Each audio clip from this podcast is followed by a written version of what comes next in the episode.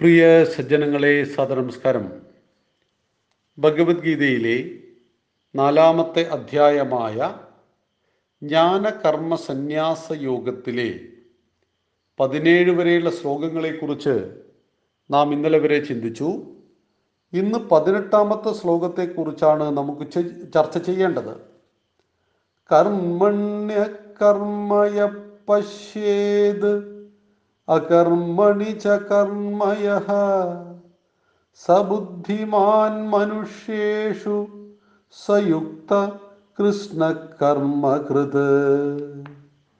കർമ്മണി അകർമ്മ യ പശ്യേത് അകർമ്മണി ച കർമ്മയ സബുദ്ധിമാൻ മനുഷ്യേഷു സയുക്ത കൃഷ്ണകർമ്മകൃത്. വാക്കുകളുടെ അർത്ഥം യാ യാതൊരാൾ കർമ്മണി കർമ്മത്തിൽ അകർമ്മ അകർമ്മത്തെ പശ്യേത് കാണുന്നുവോ? അകർമ്മണി അകർമ്മത്തിൽ കർമ്മജ കർമ്മത്തെയും യ പശ്യേത് യാതൊരാൾ കാണുന്നുവോ? സ അയാൾ മനുഷ്യേഷു മനുഷ്യരിൽ ബുദ്ധിമാൻ ബുദ്ധിയുള്ളവൻ യുക്ത യുക്തൻ സമാഹിതൻ.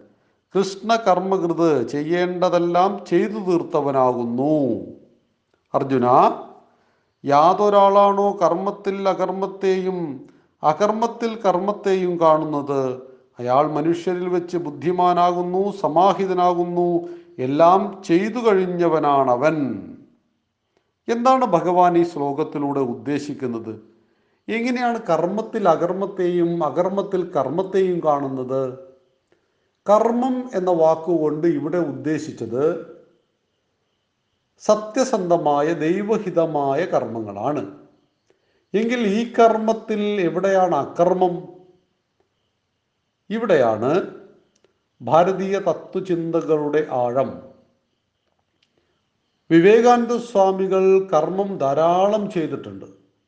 പ്ലേഗ് മേഖലയിൽ പോയിട്ട് അദ്ദേഹം അവിടെ തമ്പടിച്ച് പ്ലേഗ് പിടിച്ച് മനുഷ്യ സമൂഹം മരിക്കാൻ തുടങ്ങിയപ്പോൾ അതിലൊരാളായി ഇടപെട്ടു അദ്ദേഹം. അതേ വിവേകാനന്ദ സ്വാമികൾ വേദാന്ത സാഗരത്തിൽ ആറാടിയ മഹാമനുഷ്യ കൂടിയാണ്. അപ്പം അദ്ദേഹത്തെ പോലെയുള്ള ഒരു മഹർഷി സേവന മേഖലയിൽ ഇല്ല എങ്കിൽ സമാജം പ്രത്യൊന്നും പ്രത്യേകിച്ച് മറ്റൊന്നും വിചാരിക്കേണ്ടതില്ല.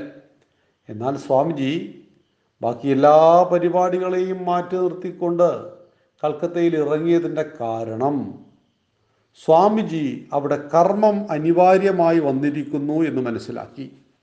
പക്ഷേ കർമ്മം ചെയ്യുന്നവൻ കർമ്മത്തിന്റെ ഫലം അനുഭവിക്കണമെന്ന ഭാവേന ചെയ്യുന്ന കർമ്മമാണ് തീർച്ചയായും എതിർക്കപ്പെടേണ്ട കർമ്മം. ഇവിടെ കർമ്മത്തിൽ അകർമ്മത്തെ കാണുന്നു. എങ്ങനെ? ഞാൻ എന്റെ ശരീരം കൊണ്ട് ഒരു ജോലി ചെയ്യുമ്പോൾ ഈ ജോലി ചെയ്യുന്ന എന്റെ ഈ ശരീരവും എന്റെ ഈ മനസ്സും എന്റെ ഈ സമയവുമെല്ലാം തന്നെ ഈശ്വരേച്ഛയാണ് എന്ന ഭാവേന അതിനെ സമീപിക്കുമ്പോഴാണ് കർമ്മം ഉണ്ടാകുന്നത്. ഇപ്പം കർമ്മത്തിൽ അകർമ്മത്തെ കാണുക എന്ന് വെച്ചാൽ നാം ചെയ്യുന്ന കർമ്മങ്ങൾ എന്തു തന്നെയായാലും ഓരോ മനുഷ്യനും നിരന്തരം കർമ്മം ചെയ്യുന്ന ആളാണ്. ആ കർമ്മത്തിൽ ഒട്ടിച്ചേർന്ന് അതിന്റെ മുഴുവൻ ടെൻഷനും ജീവിതത്തിൽ കരസ്ഥമാക്കി. അത് കുടുംബജീവിതത്തിന്റെ അസ്വസ്ഥതകൾക്ക് പാത്രീഭൂതമായി. ആ കർമ്മം നിരന്തരം നമ്മെ വേട്ടയാടുന്നുവെങ്കിൽ കർമ്മം ചെയ്യുന്നു പക്ഷേ അത് എന്നെ ബന്ധിക്കുന്നില്ല.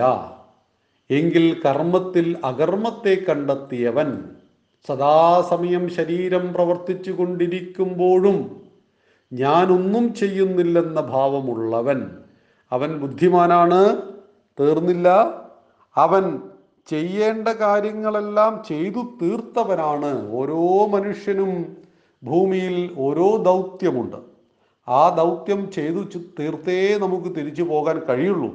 ഏത് മതക്കാരനാവട്ടെ. ഇപ്പം നമ്മളെ സംബന്ധിച്ച് നമുക്കൊരു ദൗത്യമുണ്ട്. ആ ദൗത്യത്തിലേക്ക് കാലുകൾ എടുത്ത് വെക്കുമ്പോൾ ഇടറിയേക്കാം. ധാരാളം പ്രശ്നങ്ങൾ ഉണ്ടായേക്കാം.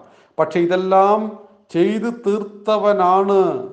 കർമ്മത്തിൽ അകർമ്മത്തെയും അകർമ്മത്തിൽ കർമ്മത്തെയും കാണുന്നവൻ. അവൻ മനുഷ്യരിൽ ബുദ്ധിയുള്ളവനാണ്. ബുദ്ധി ധീയുള്ളവൻ ബുദ്ധിയുള്ളവൻ. അവൻ തീർച്ചയായിട്ടും ഒരാളെ തല്ലില്ല. അവൻ ഈ സമാജത്തോട് കലഹിക്കുന്നില്ല.